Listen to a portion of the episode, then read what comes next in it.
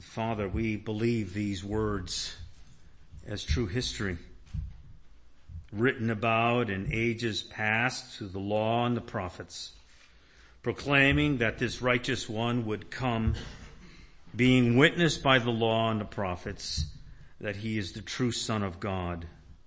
As theologians say, the very hypostatic union of God and man. Truly, O Lord, these things are above us and beyond us. And yet, O Lord, the Son has explained God through his life on this earth and the words that he spoke. We pray, O Lord, for our dear brother Pat that he would give us the sense, O Lord, of this history, how it applies to us, the reality of this history that should penetrate our hearts to a degree that we are changed by it. O Lord, work with us, O Lord, that, O Lord, Pat's words would be as if it were from God himself as he articulates this truth of history that is, O Lord, for the world and for us as well to hear the living word of God that speaks peace to the earth. We, th- we say this, O Lord, to your holy name and to your, to your honor and to your glory. Amen.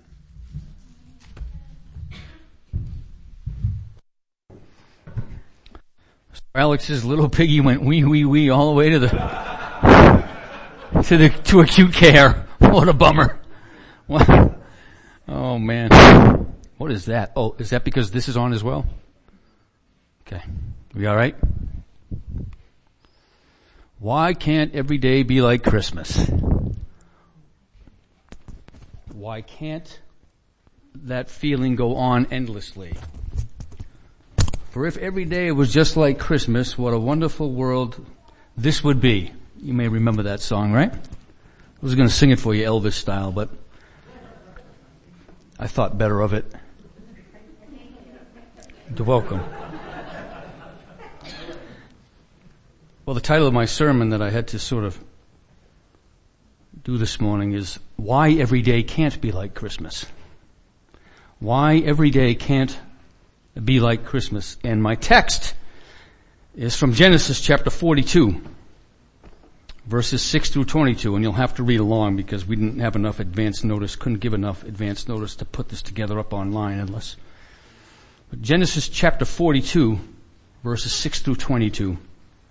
Now Joseph was governor over the land he was the one who sold all the people, who sold all, to all the people of the land. And Joseph's brothers came and bowed themselves before him with their faces to the ground. Joseph saw his brothers and recognized them, but he treated them like strangers and spoke roughly to them. Where do you come from? He said.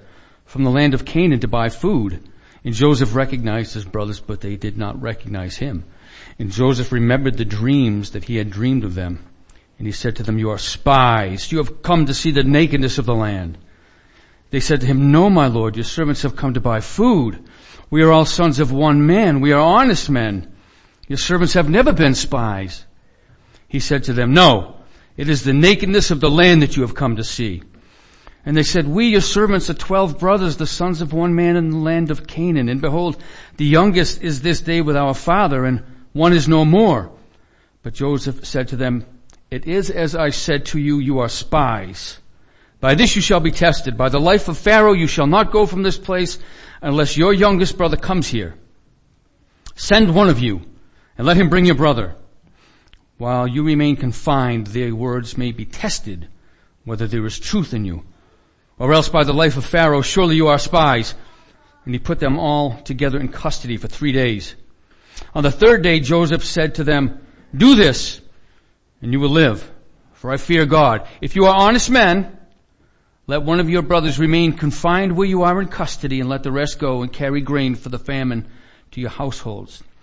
And bring your youngest brother to me so your words will be verified and you shall not die. And they did so. And this is where we want to focus our attention this morning. Verses 21 and 22. Then they said to one another, in truth, we are guilty concerning our brother in that we saw the distress of his soul when he begged us and we did not listen. That is why this distress has come upon us. And Reuben answered them, did I not tell you not to sin against the boy? But you did not listen. So now there comes a reckoning for his blood. So you know the setting for this pretty much, I imagine most of you. The famine that has gone on, the fact that many years ago Joseph's brothers sold him into slavery to an Ishmaelite horde. Um, Joseph now is next to Pharaoh in terms of his position in Egypt, and he's uniquely in a position to be able to provide for,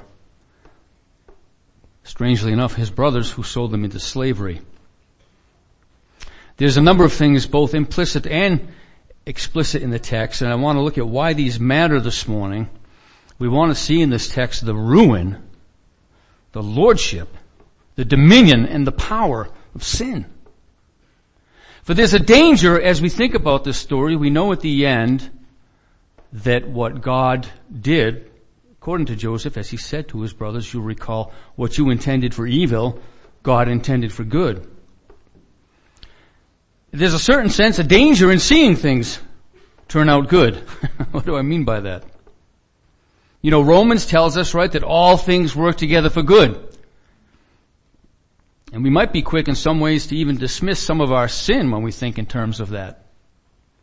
Some years ago, when I was speaking at uh, Camp Impact, and I had the task of speaking to young people about the process of chemical addiction and dependency and how that happens and how attachment happens, and walking through that with them. And at the same time, I thought to myself, here I am telling them all the dangers of this and everything that I had been through, which is quite a bit, and yet here I am standing before them in one piece. You know, they don't know necessarily what permanent damage I might have had from accidents and uh, financial, from, from other things that had to do with my life back then, but I stood before them looking fairly whole. But we need to see the need to kill sin. And how this fits in again with the fact that, you know, why every day can't be like Christmas. John Owen in his treatise, Mortification of Sin wrote, be killing sin or sin will be killing you. Sin will be killing you. And it's obvious in the text, if implied if not obvious, that the brothers not killing sin was killing them. And to see what can be said of you and I. For 15 years, they have been living under sin's dominion, the brothers 10, the ones that went down to Egypt. Joseph was 17 when his brothers threw him in the pit, traded him to the Ishmaelites who were on their way to Egypt, faked his death to Jacob. The envy and the hatred and the malice and the deception and the covetousness that led them to do what they did in a sense, they erased another human being. Or so they thought. And I think that we need to be aware of hatred, envy, covetousness, malice in ourselves as well. For though we may not literally do what they did, it becomes very simple to erase another person in our minds. And how do we know we've done that? When we talk about them in such pejorative ways and derogatory ways that they might as well not exist. They talk about them as if it's something we scraped off the bottom of our foot after walking through the horse pasture. And I know this because I am guilty of it often enough to catch myself. I want to suggest to you that the ten brothers have ironically spent the last 15 years in a pit. It's like the one they threw their brothers in. One without water, and to consider what life is like for 15 years with that sin still with them and the effect of that sin still with them and how that must have affected every other relationship that they had in addition to their relationship with, with each other. Romans chapter 8 verse 6 we read the mind set on the flesh. Romans 8 6 excuse me.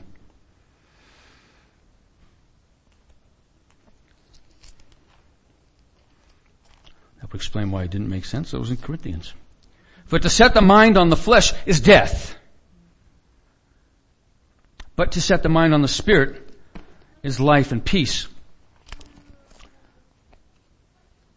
What is death while living? Right? To set the mind on the flesh is death. Well, what is that while living? I think at the very least, at the very least, it renders us incapable of genuine love. It renders us incapable of genuine love. And I think for the ten brothers, and certainly it can be this way for us, no sense of the wonder of being in covenant relationship to God. So these brothers, the sons of Abraham, Isaac, and Jacob, Abraham to whom the promise was given and them as it's supposed to be passed along to cannot possibly live with any sense of the wonder of being in covenant relationship to God. Because we are equipped with the capacity at the level of God's cosmic display of himself for relationship with him. But there's no way that they would not daily think about what they had done. And to think about the work that goes into living with that the work that goes into living with the remembrance of that sin and all that they had done and that, they had not dealt with. M. Scott Peck wrote, the heart of sin is rather the persistent refusal to tolerate a sense of sin. To take responsibility for one's sin, to live with the sorrowful knowledge of it, and to pursue the painful way of repentance. Evil people are simultaneously aware of their evil and desperately trying to resist that awareness. Evil people are simultaneously aware of that evil and desperately trying to resist that, that awareness. In the movie, The Machinist, with Christian Bale, amazing movie, he lost 100 pounds for the role he wasn't paying attention in the movie, the main character in his driving, and he hit and ran somebody over. Killed them. And didn't let anybody know about it. What began to happen was insomnia, deep anxiety in him. And so, as time goes on, he literally loses a hundred pounds. He's a mere skeleton of a man. One person in the movie said to him, if you were any thinner, you wouldn't exist. He couldn't cope. He lost his job. He was responsible for injuring another person on the job in the machine shop where he lived.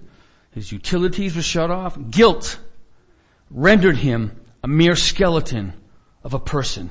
Undealt with, unrepented guilt rendered him a mere skeleton of a movie, a person. So it was a, a fantastic movie to see that played out in the, in the, in the physicality of the person and to realize there's a spiritual reality taking place behind that. We cannot live with this sort of thing without risking insanity. How terrible guilt is. And we look at where Joseph's brothers are at in, in, chapter 42 verses 1 to 2. If we go back a few, when Jacob learned there was no grain for, there was grain for sale in Egypt, he said to his sons, why do you look at one another? He said, behold, I have heard that there's grain for sale in Egypt. Go down and buy for us there, that we may live and not die. Now I think, so what is their mindset? What might be going through their mind? Just, just a few verses from Genesis chapter 37 when they heard their father say, go down to Egypt. I would suggest that what's going on here is that uh, the brothers knew at the time that they sold Joseph that he was going to Egypt. There's every reason to find that to be so in the text. 37, 25 to 28, then they sat down to eat, uh, and looking up, this is after they had thrown him in a pit, and looking up, they saw a caravan of Ishmaelites coming from Gilead with their camels, bringing gum, balm, and myrrh on their way to carry it to, down to Egypt. Then Judah said to his brothers, what profit is it if we kill our, kill our brother and conceal his blood? Come, let us sell him to the Ishmaelites and let not our hand be upon him, for he is our brother, our own flesh. And his brothers listened. Then Midianite traders passed by and they drew Joseph up, lifted him out of the pit and sold him to the Ishmaelites for 20 shekels of silver. They took Joseph to Egypt. They knew that Joseph was going to Egypt. And now I'm be- beginning to wonder what's going on in their mind when their father says to them, go down to Egypt. The thing that they'd been suppressing for so long could not but constantly be there, coming back. They just looked at each other, the text says. What are you doing just looking at each other? 15 years of spiritual famine. Why don't we deal with sin? Why don't we deal with sin? in 21 and 22, the brother says, they said to one another, in truth, we are guilty concerning our brother, and that we saw the distress of his soul when he begged us, we did not listen. This is why this distress has come upon us. And Reuben answered him, did I not tell you not to sin against the boy? But you did not listen. So now there comes a reckoning for his blood. And so there's no way they haven't spoken about this in 15 years. And here it all just comes to a head. We saw the distress of his soul. They saw that. They saw what this sin had done. They saw what they were doing. This wasn't hidden from them. They weren't sinning in ignorance. They saw the distress of his soul. They said, we sinned against the boy. I think that's part of their problem there. I think, I think they were limited in what they saw. Did I not tell you not to sin against the boy? I don't think they saw it first as sin against God, with whom that they were in covenant. Unlike Joseph. Joseph, you recall, saw sin against, uh, what potentially would have been sin against Pharaoh, first as sin against God, if he were to have accepted Potiphar's wife's advances. I think we note here that God's beginning to work in them as well. Dallas Willard wrote, few today, few today have discovered that they have been disastrously wrong and cannot change or escape the consequences of their wrongness on their own. On their own. There was little sense of woe is me, for I am undone. Because I am a man of unclean lips and I dwell in the midst of a people of unclean lips, for mine eyes have seen the King, the Lord of hosts, Isaiah 6 5. Yet without this realization of our utter ruin, he continues, and without the genuine revising and redirecting of our lives that this bitter realization naturally gives rise to, no clear path to inner transformation can be found. We will steadfastly remain on the throne of our universe, perhaps trying to use a little God here and there. See? That's, that's in part why every day can't be like Christmas. Christmas in many ways is using a little God here and there for the lost and, and sadly so even perhaps for Christian people at times. Christmas is, in, in a certain sense, uh, using a little bit of God in the wrapping up and putting away of everything with the, the next day or within the next week. Is not at all unlike people that sort of just go to Christmas services or have a little bit of religion that gives them some sense of assuagement that in their own understanding of sin, that they've done something about their sin.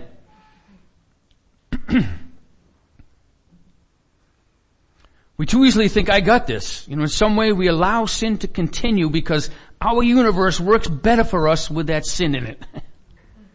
our universe, our universe we call it. We don't say that, but we do. Every one of us is guilty of trying to be general manager of the universe. Our universe works better for us with that little bit of sin in it. But oh, how much energy goes into resisting the Spirit. In the lost, this becomes so much a part of daily life that it actually becomes necess- necessary for them to give applause to others who commit the same sins because the applause drowns out the voice of conscience. Romans 1 says that they applaud those who do the same, right? They know those things are worthy of death, Romans 1 says, but they applaud those that do the same. So, you can see sort of the deep, sickened psychology of humans and that by applauding certain people that do these things, they drown out the conscience a little bit. And God allows that to happen. That's what it says a little, little bit prior to that in Romans chapter 1 when God gives them over. Dead people applauding for dead people. Even the Christian has to see this in, in, in, our own life. The idea of seeing a little sin is no big deal. You know, Galatians 6, 7 says, you reap what you sow. If you reap to the, to the flesh, you, you, you sow from the flesh. If you reap to the spirit, you sow to the spirit. Thinking too little of sin is sowing to the flesh. Thinking too little of it is sowing to the flesh. So we don't look at the cross enough. Because the cross is what tells us everything all the time. The cross always tells us everything that we need to know about everything about ourselves. And you get, allow your imagination to get to that cross regularly, to see the carnage of the incarnate God that looks so darling in the nativity scenes. And having done that, only having done that, can we, are we ready to then kill sin? No more excuses. No more off the hook. No more thinking lightly about it. Piper wrote, John Piper, until you believe that life is war, that the stakes are your soul, you will probably just play at Christianity with no blood earnestness and no vigilance and no passion and no wartime mindset. Soul at stake. For the non-Christian and, and, and for some that consider, that call themselves Christian the very seriousness of sin. Romans chapter 8 verses 13 to 14, going back across town there a little bit. Romans 8, 13 to 14.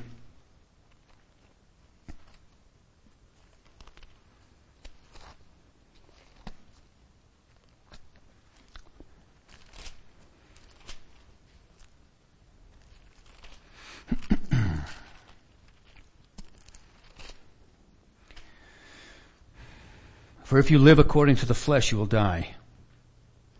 But if by the Spirit you put to death the deeds of the body, you will live. For all who are led by the Spirit of God are sons of God. And then in, in actually verses five and six, you just go back a little bit there and you get, you get more of this. For those who live according to the flesh set their minds on the things of the flesh. Ignoring sin, letting it sort of ride in us is a way of, of, of letting that happen. It's a way of letting that set. But those who live according to the Spirit set their mind on the things of the Spirit. So we need to set our mind on the Spirit. As Bruce Ware said, amazingly, when the Spirit works in us, our heart, in our hearts to bring us to salvation, His central purpose is to show the beauty and glory of Christ. So to be, to set the mind on the Spirit is to have the mind in a place where we can continue to see the beauty and the glory of Christ. We're working in small groups, those of you that are in small group, a book that has to do with taking your sort of spiritual temperature, right? Ten, ten ways to sort of see where you're at spiritually. What's the title of the book exactly? Somebody got that on them? Ten questions to diagnose your spiritual health. And in chapter seven, which is what our group is on this week, has to do with the spiritual disciplines. It's all about how, what the, what purpose the spiritual disciplines serve in, as scripture says, perfecting yourselves in holiness, in the fear of God and in holiness. Not that doing those things is itself going to sort of create that holiness, but the effect of those and the goal of those is to have your mind consistently set upon Christ and relating to Him and His people such that holiness just happens in that pursuit. That very necessary, very deliberate approach but in the meantime, we have the rest of the week going on as well. We have the rest of, of everything else going on because we live in this constant tension of, you know, things are great on Sunday and then on Monday, you know, you're very tempted to maybe be, you know, flipping off someone that's cut you in, in traffic or you've got something else going on at work and we say, where's the, boy, when I was singing Silent Night, Holy Night and my soul was rejoicing and what happened to that? Where'd it go? And it can just, again, be very much like, again, the, the whole irony of Christmas.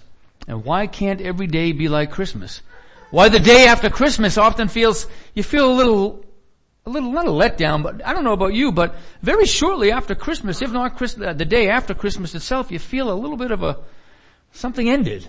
What happened? I mean, I've been on this, riding this high of Christmas music for a month and a half, two months, and, and, and eating Christmas cookies to nourish my soul, and doing, doing all this and where did, what happened? Why, why is it all of a sudden gone? Well, all of a sudden this morning am I driving to my mother's to get her car to her because she had to leave it at our place last night. Uh, you know, the morning got thrown into chaos, right? When Alex fell down the stairs, he set in motion a series of events from there. And so I gotta get to my mother's in enough time so I can get back, you know, and there's a guy in front of me doing 25 or 30, right?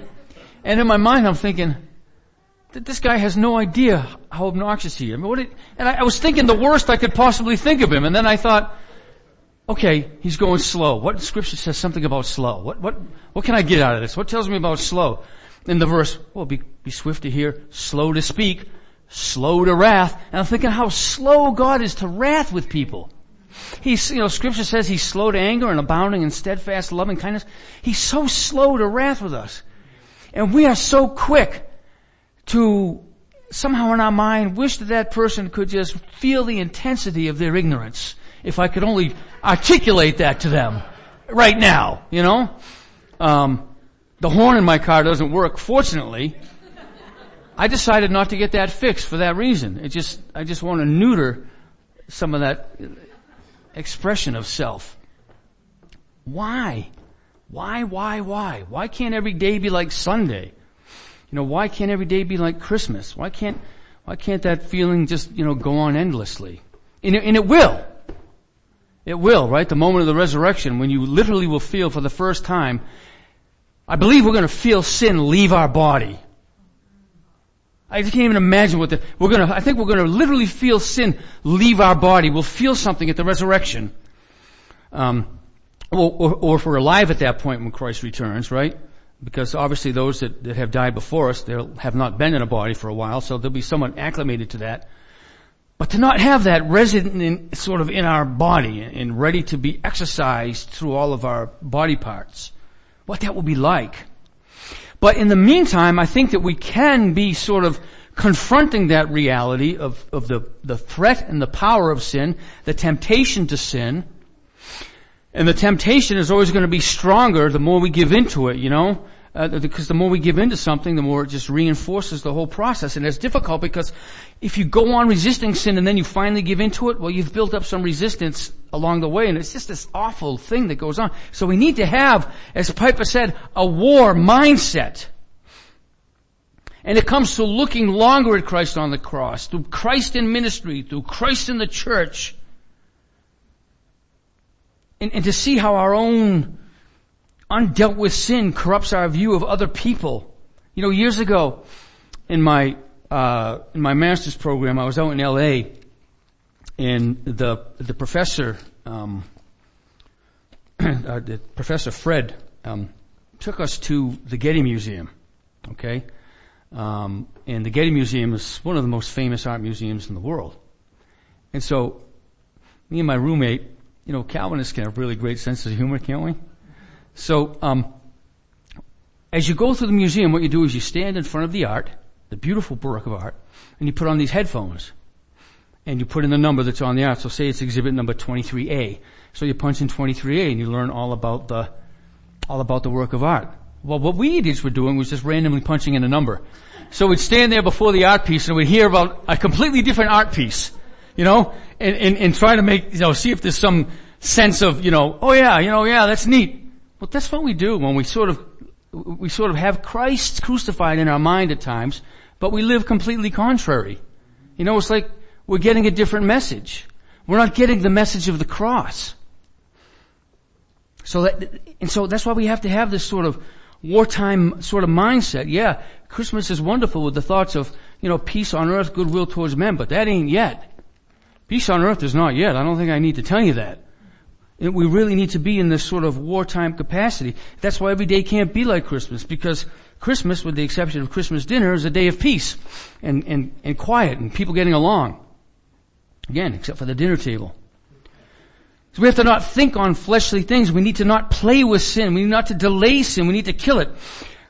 We have this, I have this book, uh, or this, this training I took at one point, uh, by this, this guy named Tim Larkin. And this guy, Tim Larkin, has this series of thing called target focused training. And what he does is he trains people who don't have the, the time and everything to become black belts in a particular martial art to at least be prepared to defend themselves. And in a chapter that he has, he actually had this chapter that was called, Now this, this would also in, in some ways make a good, a good uh, sermon title. The, the, chapter of this particular uh, section was How to Survive the Most Critical Five Seconds of Your Life. And the, that was the subtitle. The title of the chapter was "Keep uh, Kill It Simple, Stupid." Not keep it simple, stupid, but kill it simple, stupid. How to survive the most critical five seconds of your life. And he says in there, now again, this is a physical thing. We want to make a, a, spiritual connection to it. So forget everything you know about how it should go down. Violence is you injuring people. It's throwing yourself at him to break things inside of him. You are the bull in this anatomical china shop, the Enola Gay to his Hiroshima. It's you violating every tenet of polite society and destroying the only thing that any of us really own. And if that violates your personal philosophy, counters your techniques, or seems unsporting, then you haven't really listened to a word I've said. Because violence is never about competition. It's not about showing off or practicing your coolest moves. Save that stuff for the arena. We are talking about life or death violence. Your whole focus has to be on survival. And in this case, survival means causing more damage to him than he does to you. It's simpler than you think because it has nothing to do with thinking. Violence is all in the doing. This is a real spiritual equivalent to that. That mindset that this guy goes into training people how to be prepared to defend themselves physically under attack is the mindset that we need to have when it comes to sin. You can't be thinking about, well, I can just sort of go to church, or, you know, I went to church, or I did this, playing, you know, again, to, to liken it to martial arts, just, just practicing some of the moves, impressing yourself in front of the mirror, whatever, you're confronted right now with this temptation, with this very profound thing that has the opportunity to push you even deeper into sin than you were before. And so your mindset has to be a mindset of kill. Everyone here knows some of the primary things that tempt them. And some of the places that you easily and readily fall. You know what they are right? You know what they are. It could be a movie you've seen a number of times and you know there's an inappropriate scene coming up. It's a scene that you know you can't handle. Maybe somebody else can. I'm not saying you should or shouldn't watch a particular movie. There's a scene coming up where you know there might be some nudity. And you, and you know that that's a problem for you, but you watch the scene coming up anyway instead of turning away from it. That is not killing sin. That is giving it an opportunity. Where you know you are weak, and where scripture will continue to expose you, the Spirit will expose you as weak. You do it. If you, if you know an argument is coming on, if you know you can't talk to somebody about a, a political subject, if you can't talk about COVID-19 with somebody without getting lost in uptightness, then for the love of God, don't talk about it. If you see it coming, just get out of the way. You Right? Whatever else it might be. Because there's so many opportunities for sin to grab us. And we have to, but you won't be ready to do that if you haven't been spending time with Christ in the spiritual disciplines as we were just talking about a moment ago. Reflection on Him, prayer on Him, Bible reading outside of church, prayer outside of church, talking to people during the week, encouraging somebody, taking the phone call from somebody that you see calling that you might not want to take the phone call from. Just, just, just, just doing something, right? And to have that war mindset, because that's why every day cannot be like Christmas. Every day can't be like Christmas because every day isn't Christmas. That's why, ultimately. Christmas happened and between Christmas and the final thing, we have a lot going on. And uh, before the Lord raises us up in resurrected bodies, we have to be prepared and think about the application to how serious we should take sin and how we should go about killing it. And we have each other, we have the church, we have our, our as again as our study this week shows us both those things that we do uh, intentionally by ourselves and also with others. Uh, so if you're in that group, I hope you get to chapter 7 and find that. If you're not, you might pick up that book and go to that seventh chapter. It's very good.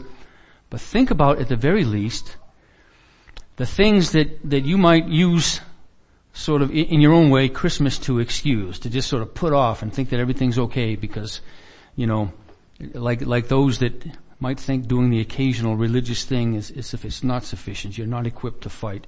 You're dead. You're, you're a very easy target for the tempter. You're a very easy target for the enemy.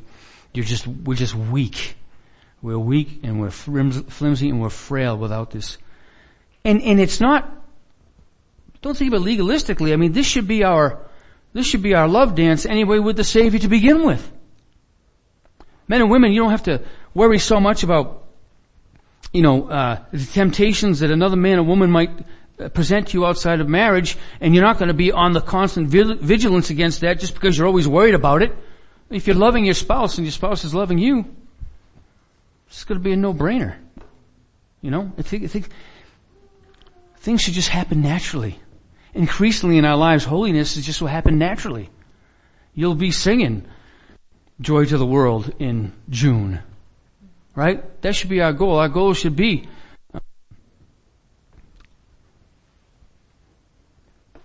singing Christmas hymns in July or something, you know? It should, it should just always be a ready state of mind. So that's what I want for, for me and that's what I want for you and I think we, we want that for one another as well. So let's, let's encourage one another in that. And let's pray. Lord, thank you for the, thank you for the day that we just had.